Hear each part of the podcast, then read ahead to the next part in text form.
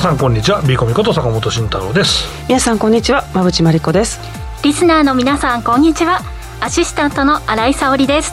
この時間はしゃべくりカブカブをお送りします。さてゴールデンウィークがありましたので2週間ぶり、うん。になります。そうですね。はい。ゴールデンウィークいかがですか？お二人はなんかお仕事っていうふうにおっしゃってましたけど、実際のところは。ほぼほぼ仕事しましたね。さすがウォーキング。いやあのー、そうなんですよ。2キロくらいねあの重量減らしていきたいなって言ってたんですけど、うん、あの結果増減なしっていう。増減なし。素晴らしい。逆に、まあ、体だけ下がったわ。そうなんですよ。びっくりしました、ね、ちょっと荒れてますね、えー、なんかねそして今日もということで、うん、なんか困ってる方もなかなか、ねね、多いんじゃないかなと思います、うん、あのゴールデンウィーク中も CFD 見ていても、なんかねアップダウンジェットコースターみたいになってる日があったりとか、ね、もうどうしていいか分からずで私も変なところでちょっと手を出してやられてしまったりとかがあったんですけどなんかね今どう捉え今の現状をどう捉えたらいいのかあの復習も含めておさらいをしておくべきなのかなとも思いますしここからどうしていったらいいのかというのもねお二人に今日も聞いていきたいなと思います。さてこの番組は YouTube ライブでも同時配信をしています。動画配信についてはラジオ日経の番組サイトからご覧いただけます。YouTube へのコメントもよろしくお願いします。この後もじっくりお話を伺います。それでは番組を進めていきましょう。この番組は岡三証券の提供ファンディーノの制作協力でお送りします。さて、ここからは坂本さん、馬淵さんお二人に足元の相場環境と今後の展望について伺っていきたいと思います。さて、日本がゴールデンウィーク中、はアメリカでは FOMC や雇用統計の発表などもありまして、ニューヨークダウが連日年初来安を更新。IT 関連やハイテク株の多いナスえナスダックも大幅安となりました。日本でも本格的な決算発表シーズンとなっていますが、引き続きウクライナ情勢などの地政学的リスクや中国の景気減速懸念などによる不透明な相場環境で難聴な時代を強いられるという展開が続いています。まあ、改めて現状きちんと捉えておいた方がいいですよね。そうですね。はい、大体新井さんのコメントで全部終わったかなと思うんですが、そんなことはないです。はい、そんなことはないです。そんなことないです。まとめ、まといきなりあの始まりからまとめみたいな話なんですけど、はい、まあえっとそれを踏まえまして 話が終わるわけじゃなくてですね、えっとちょうど馬渕さんの資料がですねありますので、えっとまあまあその前にそこあれか、まあ一番のまあこのまあ相場波乱の要因って何ですかというと、まあ当然ウクライナ情勢も横たわってはいますし、えー、まあでも結局局はその前からある、まあ、金融引き締めに対する、まあ、投資家のそのポジションの、まあ、調整というか、うん、えー、まあ、今後の、まあ、金融政策の、まあ、見通しがどんどん織り込まれていっているという展開だと思うんですけど、えー、これに関して馬渕さんの資料の2ページにですね、えーといただいている部分があるんですけど、こちらをもとにですね、お話できればなと思ってます。すね、なんかここまではこう FOMC が通過すれば株高みたいなものが続いてきたんですが、今回はちょっとそうはちょっと次の日は上がりましたけど、はい、乱高下が今、続いてますよね、はいはい、そうですね、それに関しては、まあ、うん、最初は0.5%の、まあ、利上げっていう話で、コンセンサスを織り込んでいたもの、途中から0.75になって、うん、0.5だねったら、まあ、じゃあ、織り込みすぎたら戻そうかと思ったんだけど、実際それが、えー、次の日、それで一貫交換したんですけど、次の日から全然だめっていうパターンになっていて。やっぱりだから0.75はちょっと否定的だって言ってますけど、うん、果たしてどうなんだろうとか、あとソフトランディング、軟着陸させるっていうふうな楽観的な意見もあるけど、マーケットはなかなかそのメッセージが信じられないっていうのが今のこの相場の動きってことですよね。はい、まあ、あのアナウンスでは、まあ大丈夫だよ、0.5だよみたいな話なんですけど、うん、まあ、エコノミストとか0.75じゃないかみたいな人がまあ出てきて、まあ、それは急に織り込まれる展開があるんですね、まあ、それいきなりまあ織り込まれるわけじゃなくて、やはり、えー、経済指標にかなりビビッドに、えー、ね、まあ、その出てくる部分があるので、うん、えーとまあ、雇用統計ですとか、あとはまあ昨日 CPI ですとかね。昨日ね、出ましたもんね。はい、で、えっと、CPI は一応8.3%ということにはなっているんですけど、これはまあ前月がまあ8.5%だったので、プラスだったので、まあ、ちょっとは高原状態になるのかなと思って。ているところです、まあ、非常に高い、ね、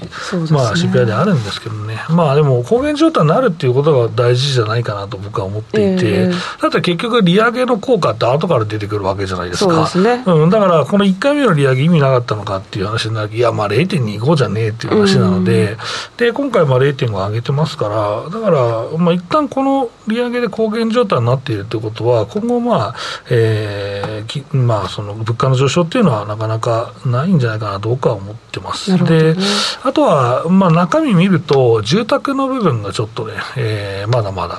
あその値上がりというか、家賃が上がり続けているというところですね、それ以外は、まあ、資源価格も一応高原状態だしっていうところで、うん、まあ、これでなんとかなるんじゃないかなって思ったりもするんですよね。ね、うん、まあ、0.5%、うん、あるいは0.25%の幅で、なんとかこう。そうね、うん、言ってくれるかなと、まあ、利上げはね、続けないといけないと思うんですけど、ね、一番いいのは0.2ずつゆっくり上げていくのが一番いいのかなとは思うんですけど、まあ、ただ、それを見,、まあ、見てというか、そのちょっと前なんですけど、やっぱりその金利がかなり先取るようになりましたよね。そうですね、3%、3.2%っていうところで、まあ、ここが一つのテクニカル的なポイント、えー、で3.23のところをですね、結構、うろうろするというのがパターンなんですけど、まあ、ここに、えー、行ったから、えー、実際どうだろう、まあ、今後、えー、株式に影響が出てくるポイントだっていう話をしてたんですけど、まあ、その通りになったんですよね。うん、なったけど、でも結局、あの金利もまあ低下する部分もあったから、これ抜けなきゃいいんじゃないっていうのは変わりないですね。うん。うん、昨日なんか CPI が発表された直後はまたちょっと3%に一瞬乗せるから、ちょっと皆さんやっぱり、あれ、ちょっと物価高いなみたいな、なったけど、また2%に台に戻ってますもんね、そうですね、まあ、株価下がって最近買いみたいになったのかなと思って、でまあ、実際、今、足元2.83ぐらいなんで、うん、そこから0.2%ぐらいね、下落してますからね、ね。金利はね。となると、案外、なんとかなるんじゃないかなと思ってて、逆にこれが株式に影響があるとすると、また、あ FRB の対応が変わってくるんですよ、うん、この前もあと3回か4回利上げしなきゃいけないぞって2018年あったんですけど、うん、気づいたら俺、利上げなんかねえよみたいな話になって、利下げしましたっていうふうになったじゃないですか、だからここでちょっと実はもう織り込みが終わったのかなって僕はちょっと思ってます、だちぐはぐな織り込みって、ね、まあ、実際、金利が足元ね、ゆっくりでも上がってくれば、将来的には当然ね、10年金利っていうのは、まあ、3.5とか4とかいく可能性はね、当然足元が上がってあるんですけど、一旦織り込んだんじゃないかなと思ってるんですよね、これで。で、これ以上やりすぎるとやばいっていう話も多分出てくると思うし、で、まあ、まあ、後からお話しするけど、一応なんとかなってる理由はですね、まあ、業績だと思うんですよね。まあ、これがなんか踏ん張ってくれてるから、なんとかなるかなというのが、僕はあるんじゃないかなと思ってます。はい。あともう一つ、中国の、ね、景気減速懸念継続ということで。これ、かなり日本にも引き続き影響が大きいんですかね、ねそうですね、やっぱり生産が止まってるっていうのは、また面倒くさい話になるなっていうのはあって。、需要減退原則あるんですけど、生産の方も結構まずいんじゃないかなと思って会社に缶詰にしますみたいなのは、まあ、ニュースで出てて、逃げ出すぞみたいなのがあって、これ、何なんだろうと思いますよね。で僕らだったら、なんかそうなりますと、ラジオ日経にこうですね、あの、出ちゃだめですってなって、で、ここでなんか、まあ、早く出たいんですけどって言いながら、ずっと同じ人がずっと同じ放送してんじゃないかっていう。こちらにもしんどいですね。そう、しんどいよね、これね。そうそうそう。ね、どうすんだろうな、風呂とかどうすんだろうなと思いますけどね、そうそうそう。でもそれで物不足になっていったら、また価格が上がっていったりとか、あまり消費者としてはね、いい影響がなさそうなので、早くね、解決してね、解消してほしいなと思うところなんですが、すね。うん、はい。でえー、米国の決算の動向などは後半のコーナーで、はいね、後半と、あとは日本の動向もね、まあ、後半の株式のところでできればいいかなと思ってます。はいここまでは坂本さん、馬淵さんのお二人に足元の相場環境について伺いました。続いてはこちらのコーナーです。坂本慎太郎のマーケットアカデミア。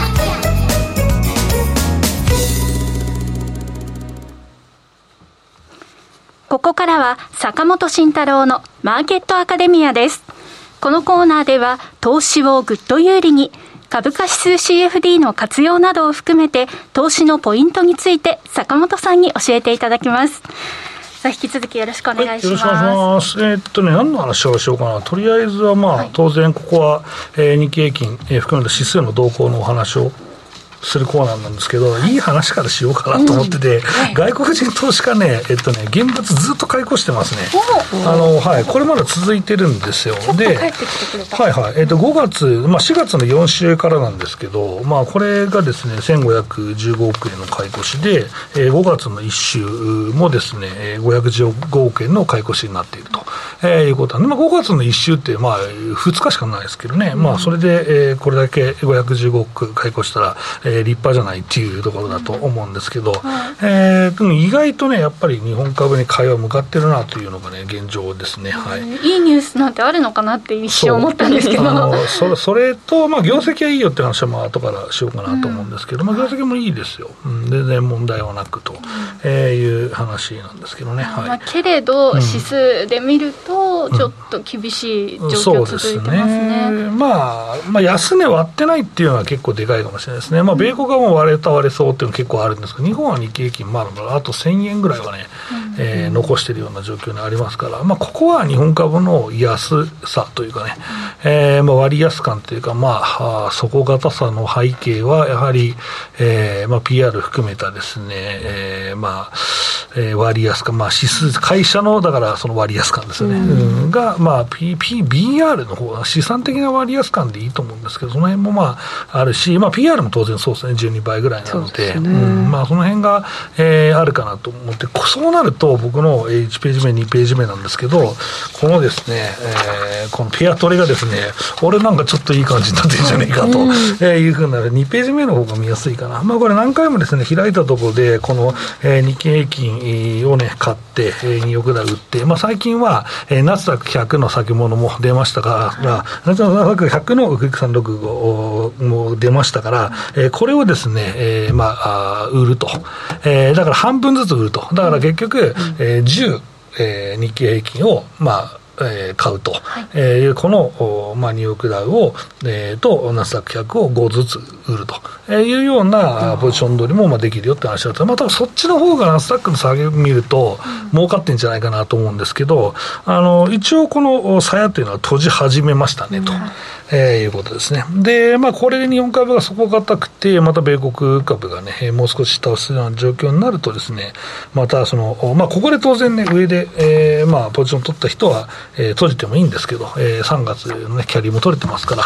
えー、配当も取れてますから、まあ、閉じてもいいんですけど、まあ、あもう少し引っ張りたいと引っ張るというところかなと思いますね。これやっぱりその米国株が荒れた時、また日本株が上昇した時に、えー、取れるですね、戦略だよというのはずっとお話ししてきましたしたので、ここは案外、まあ、ようやく来たなというところで、このポジション取ってる人ね、えー、ちょっとおって思ってるのかなと、この混沌としてる相場の中、なんか息が増えとるというような状況になってるのかなと思いますけどね。うん、で、まあ、実際のところ、まあ、その、これ、円建てだからね、実際やりやすいよねっていうところもあるよなと、いうところです。はい。うん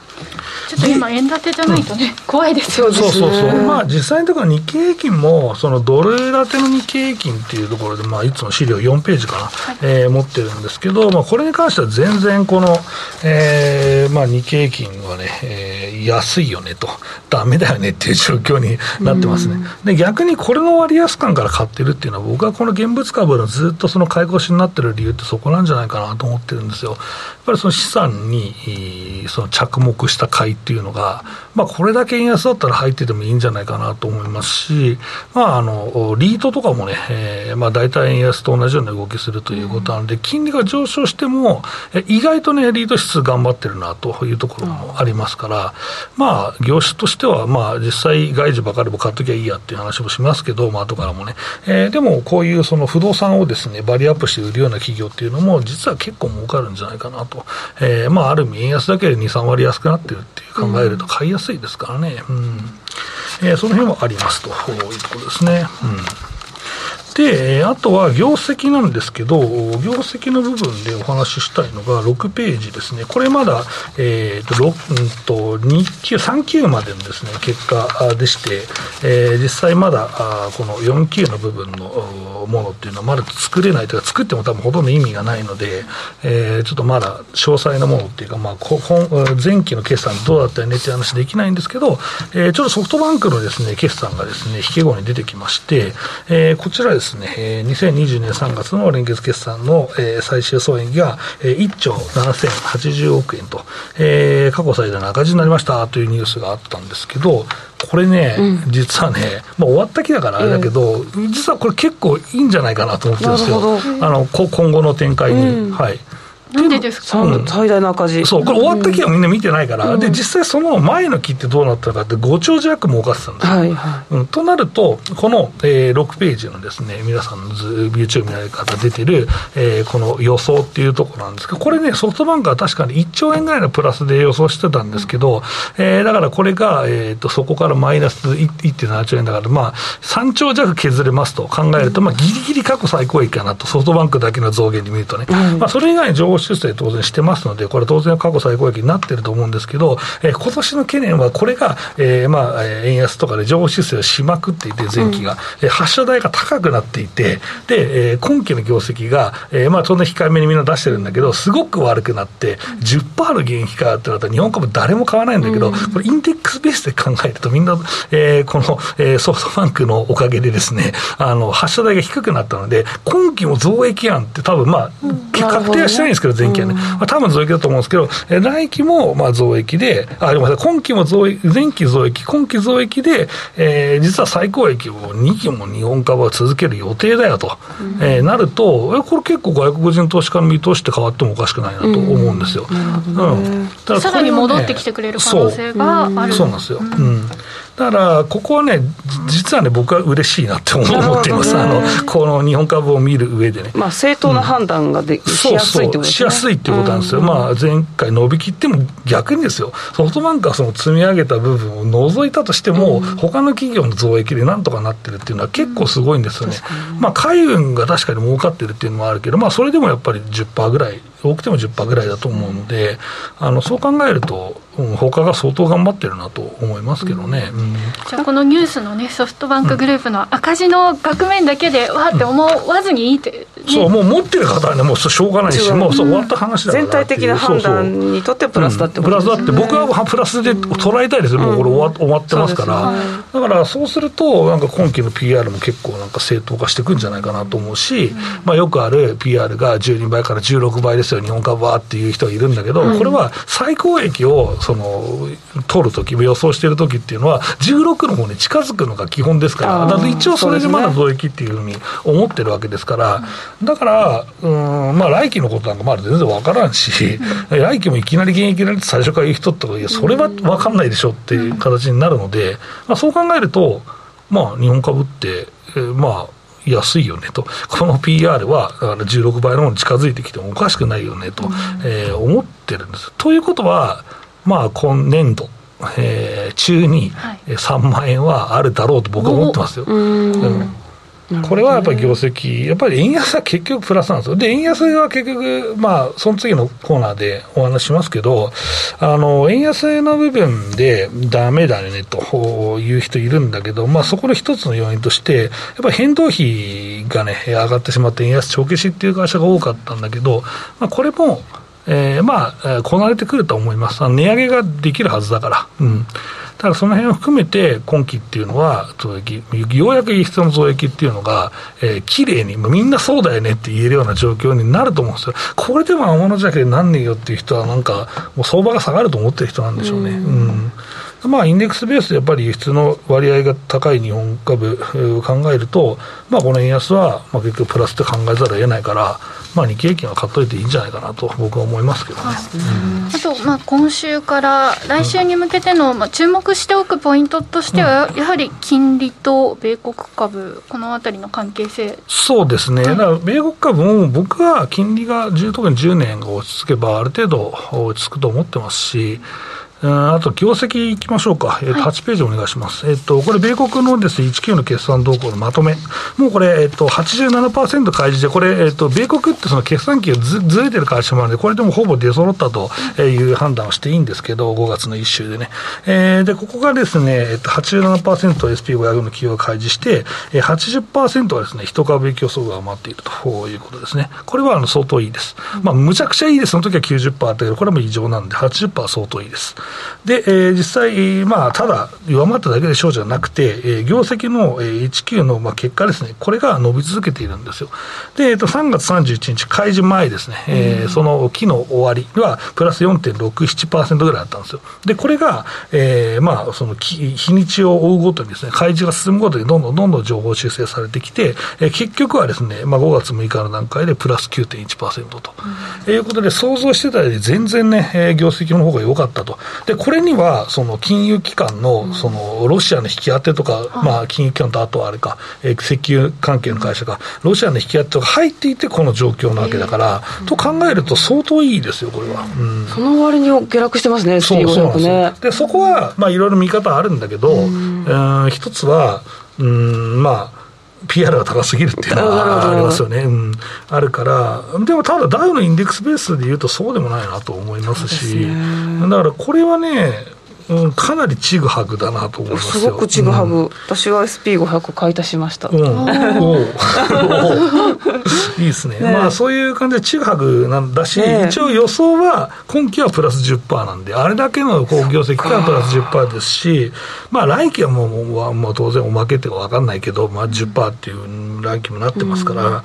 あ、そう考えると、まあ、この業績考えるとちょっと金融が落ち着くとなんとかなるかなっていうふうに思ってるんですよ。うん。いや、ね、そして馬淵さんの買い増しましたっていう言葉が響いた方多いかもしれないですね。ね、結構なね下落してるんですけど、この中身を見るとね、すごく業績好調だなって思いますね。まあちょっとおっしゃる通り PR が高いっていうのがね、難点ではありますね。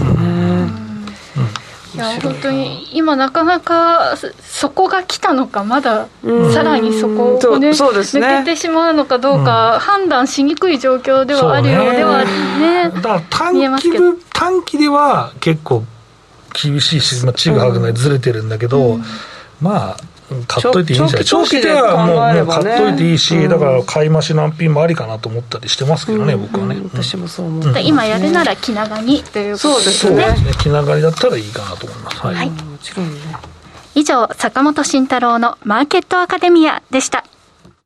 今投資家に人気の金融商品クリック株365をご存知ですか？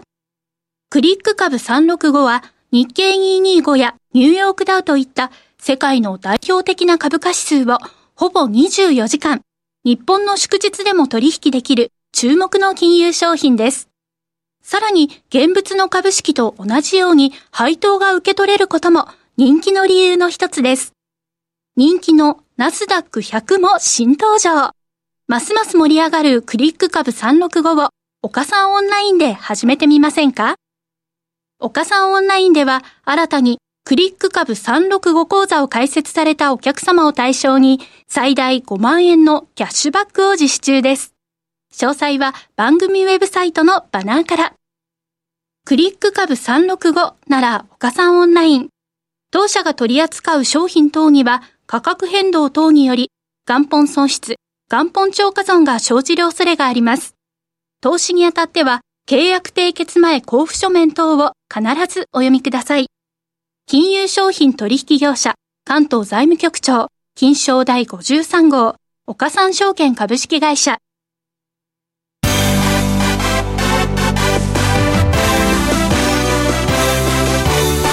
馬淵真理子の10分で教えて、ベンチャー社長。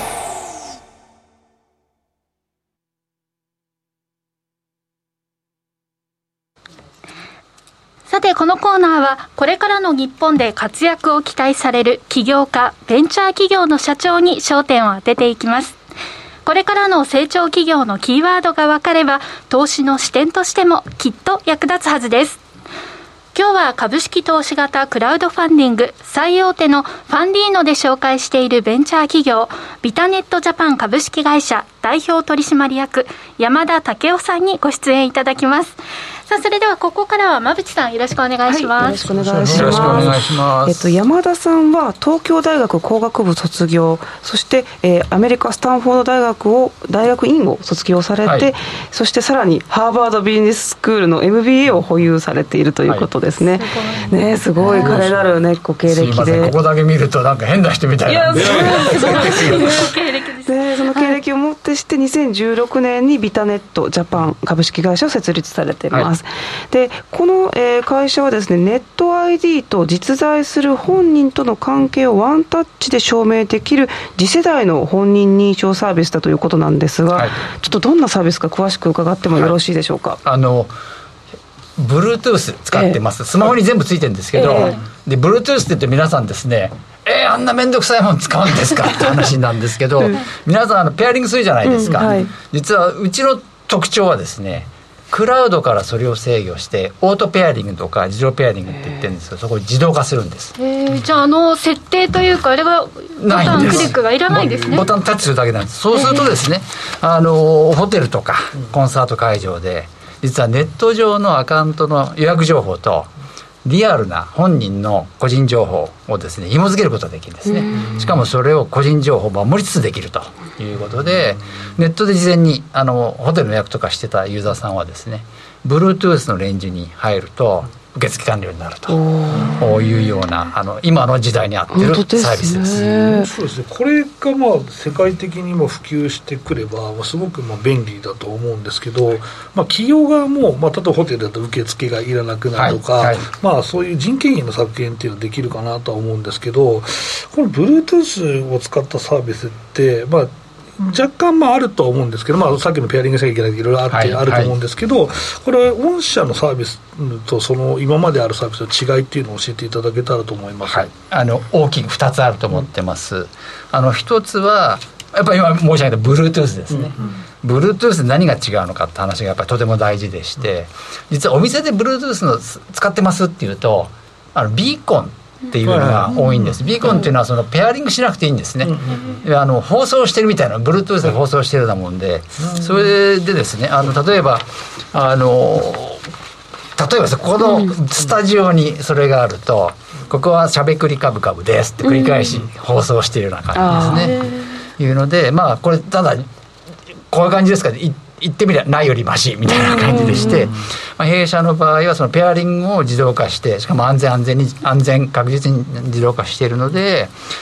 ここの例えばお店の受付で利用者ユーザーさんから見ても店舗から受付から見ても安心安全に通信ができるようになるというのが違いなんです。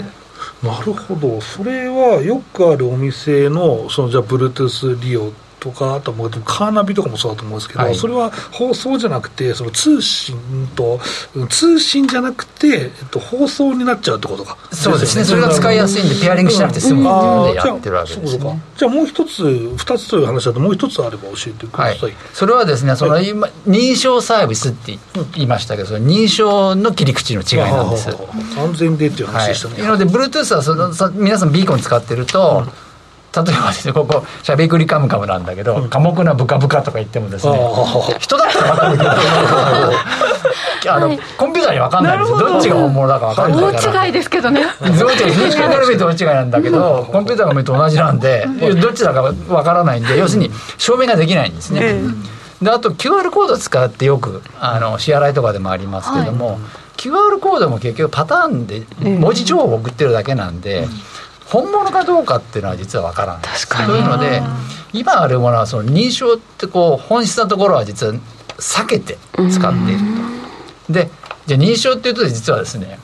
生体認証っていうのはやっぱりですねあの認証の王様というか、はいはい、まああの女王様というかですねあのこれはやっぱりあのなんていうのかな王道でありまして、うん、どういうことかっていうと例えば坂本さんとか馬淵さん、はい、この人は本本人ですかっていうのも体の特徴で確認しますから、うん、これもやっぱ究極ですね、うん、なんですがじゃあ馬淵さんが私がやってる山田スーパーマーケットってあった時にですね、馬淵さんなのは分かったけど、アマゾンの ID とかって何ですかとかって楽天の ID 何ですかとか全然わかんない確かに、はい、でネットの利用と組み合わせるっていうのは実は生体認証はそこにちょっと弱点があるんですね。例えばそれをあの昔の CM があってすごく衝撃を受けたんですけど、こんなはずないだろうってお笑いだったんですけどじゃあしょうがないから額にですねネットのパスワード貼って歩こうかみたいなのはですね、まあ、そういうのたくさん歩いててお笑いの CM あったんですけど、まあ、そういうわけにいかないわけですから、まあ、その辺が問題になってるということですね。どその生体認証っていうのはよく聞くんですけど、この弱点っていうのが多分あると思うんですよ。それを多分解決されてあるとは思うんですけどその辺も含めてもう少し詳しく教えていただけたらなと思います、はい、いうので、もう生体認証にはリリスペクトがあるんですけど、うん。はい、あのビタネット発想を転換してですね、結局このネットで利用してる ID を直接認証できないかと、あなるほど。生体認証じゃない ID を直接認証したら、もうやりたいことそのまま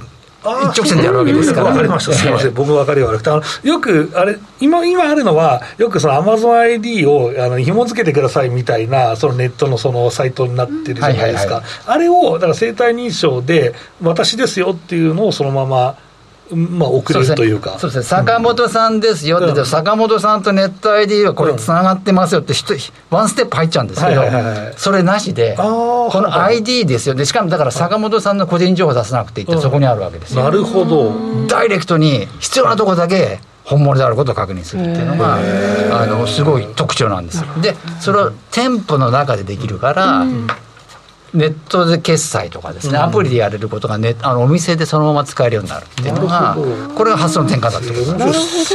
生体認証ってどうやってやるんですか、そのまずまず最初に生体認証するじゃないですか、はいはい、それはどどういうところから始まるんですか？生体認証、はい、ちょっとあのうちの競争相手みたいな要はですね、はい、例えばあの指の静脈認証とかってあります、それってまず、あの坂本さん自分でこうやってやったんじゃダメなんで例えば私のところに来て、私は公正の第三者であると。これ坂本さんですよね。あの免許証見せてくださいと。でこの情報は確かに坂本さんであるってまず。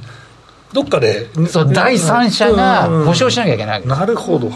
でその上、じゃ坂本さんの例えば楽天の ID ってどれっていうのまた別に、本当にそうですよって証明して紐付けなきゃいけないわけですよ、それでやっと指をパッてやると、はい、あ坂本さん楽天 ID これだから支払い使って買っていいって話なんだけどそう手前の準備が非現実的ですよね。はいはいはい。例えばあのそこのコンビニいきなり行ってこれやってってできないわけですよ。まずどっかに行ってこれ登録して、でも第三者で紐付けてもその個人情報って開示したくないしとかですね、いうのは全部いらなくなるわけです、ID だけ直接しかも本人がごまかすこともできないし、店舗には何も開示しない、非常にあの斬新とかやっぱ発想の転換がある。面白いですね。今お話しいただいたその本人認証の市場って今ね金融取引とか、はい、あの施設での入退出いろんなところでまあ急成長を遂げているので御社のサービス注目なのかなと思うんですけどどうでしょうか？注目です。そうですよ。ね。いうので、今申し上げたように、今ご質問いただきましたけど、生体認証とかですね、あとよくあるのは、あの、チップ入りの身分証明書とかですね、やっぱりその手間がかかるんですね。あの正確性があっても手間がかかる、でお店とかポンと行って、あるいは予約したところにポンと行って認証するっていうのにはあんまり向いてないと。で A 社のこの認証スマホを使った認証はですね非常にマッチしていると。いうことで私自身も大きく期待しているということです。そうなんですね。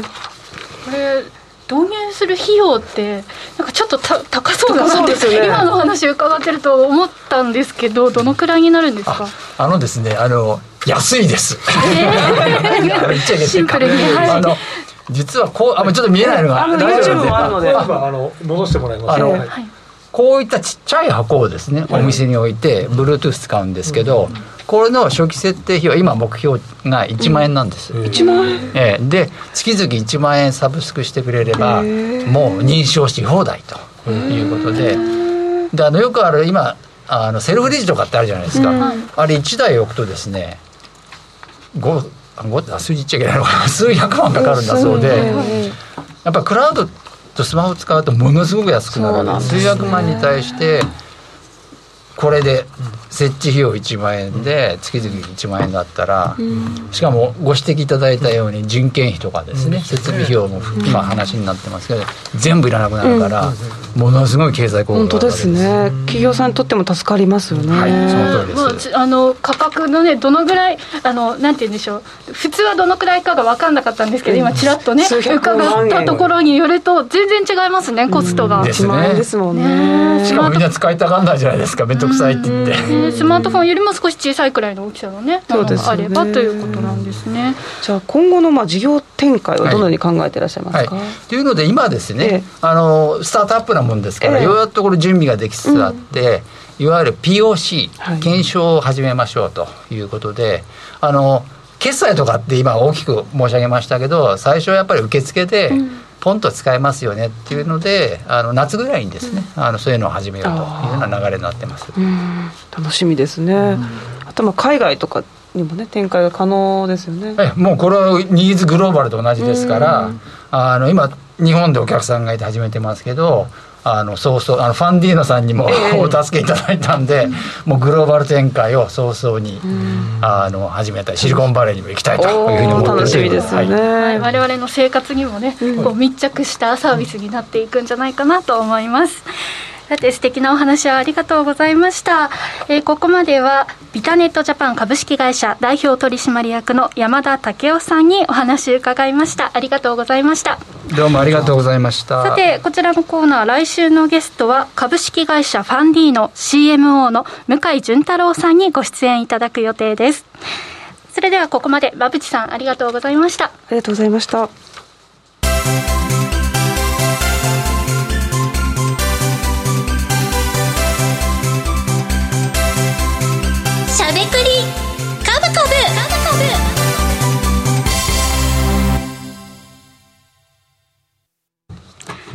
ここからはしゃべくり株株株式投資についてしゃべりまくるというコーナーです。今日は日本の決え日本の決算前半戦振り返り注目銘柄についてしゃべくり株株です。さあ決算進んできました。業績はというと、えー、まず、え前半戦で注目のところというと、どこになるでしょうか？そうですね。馬淵さんの資料からいきましょうか。お願いします。そうですね。まずは。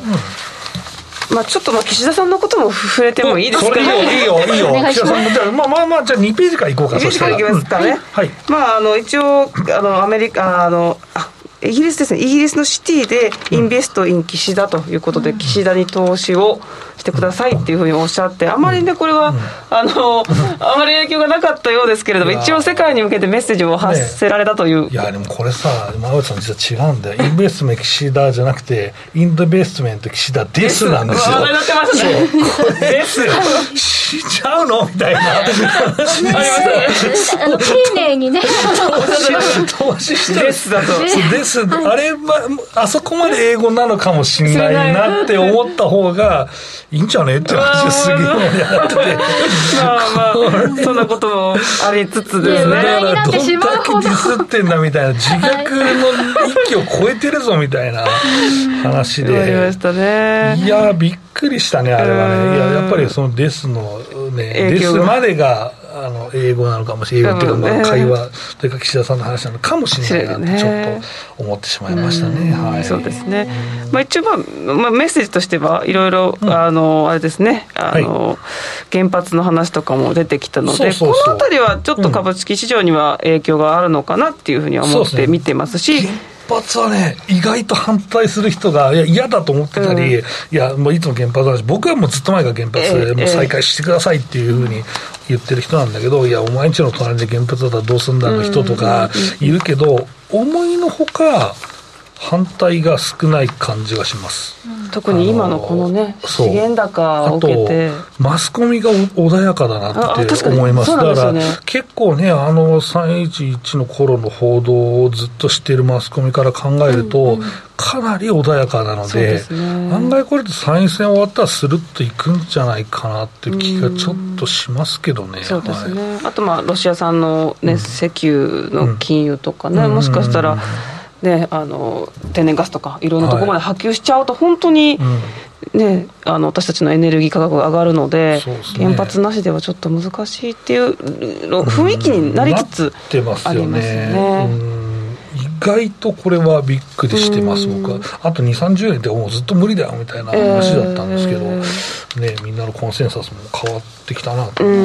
のくらいの状況にならないと、でもまあ逆に言うと、原発ってあの受け入れる気持ちにみんながならなかったんだなというのを、ね、今になるとね、改めて思いますね。とはまあそれらを踏まえて決算が発表されて、ね、まあ、トヨタの決算がちょっとあの本命というか私たちね製造業をずっとね、うん、応援してる番組なので。番組として サービス業も応援してますそうですね。業と製造業。日本日本を応援してますっていう話で日本の収穫がねサービス業と製造業で。どちらもでもね円安スのまあ影響は製造業を受けますし、うん、サービス業もインバウンドの面では受けるので、2つとも円安のメリットかなと思って見てるんですけど、まあ、トヨタの決算をおさらいしていくと、まあ、売上高、営業利益、最終利益ともに終わった期はすべて過去最高益でしたね。しかしえー、始まる期ですね、えー、今期の見通しが、うん、まあ、あの現現役の見通しだったということで、うん、ちょっと売られるような展開がありましたが、果たしてこれは、本当にこの決算をそのまま受け取っていいのかっていうのはね、うん、ちょっとここで議論したいところですよね。これはね、まあ芸風だろうね。芸風芸風。だろうとりあえず徐々にこの情報修正していくのが良しとした芸風じゃないですか。まあ、実際これにだから何が入ってるのかとかもあるじゃないですか、まあ、法人税が米国上がりますとかさ、えー、だどこまでこれが入ってるのかなってちょっとね、微妙なところなんですけど、あのこの資料の真ん中の方に、この資材の高騰による影響が6400億円マイナスって書いてるけど、これ値上げしとるやろっていう、トヨタとかも先んじて利上げしとるし、米国のそのマージンがかなり薄くなってるわけだから、マージンってその販売店のマージンね、だから利益率は多分上がってるはずだから、これって別にもう吸収されてる範囲に入ってんじゃないのって、僕は思いますけどね、えー、そうですよね。ねだから実際のところそこはね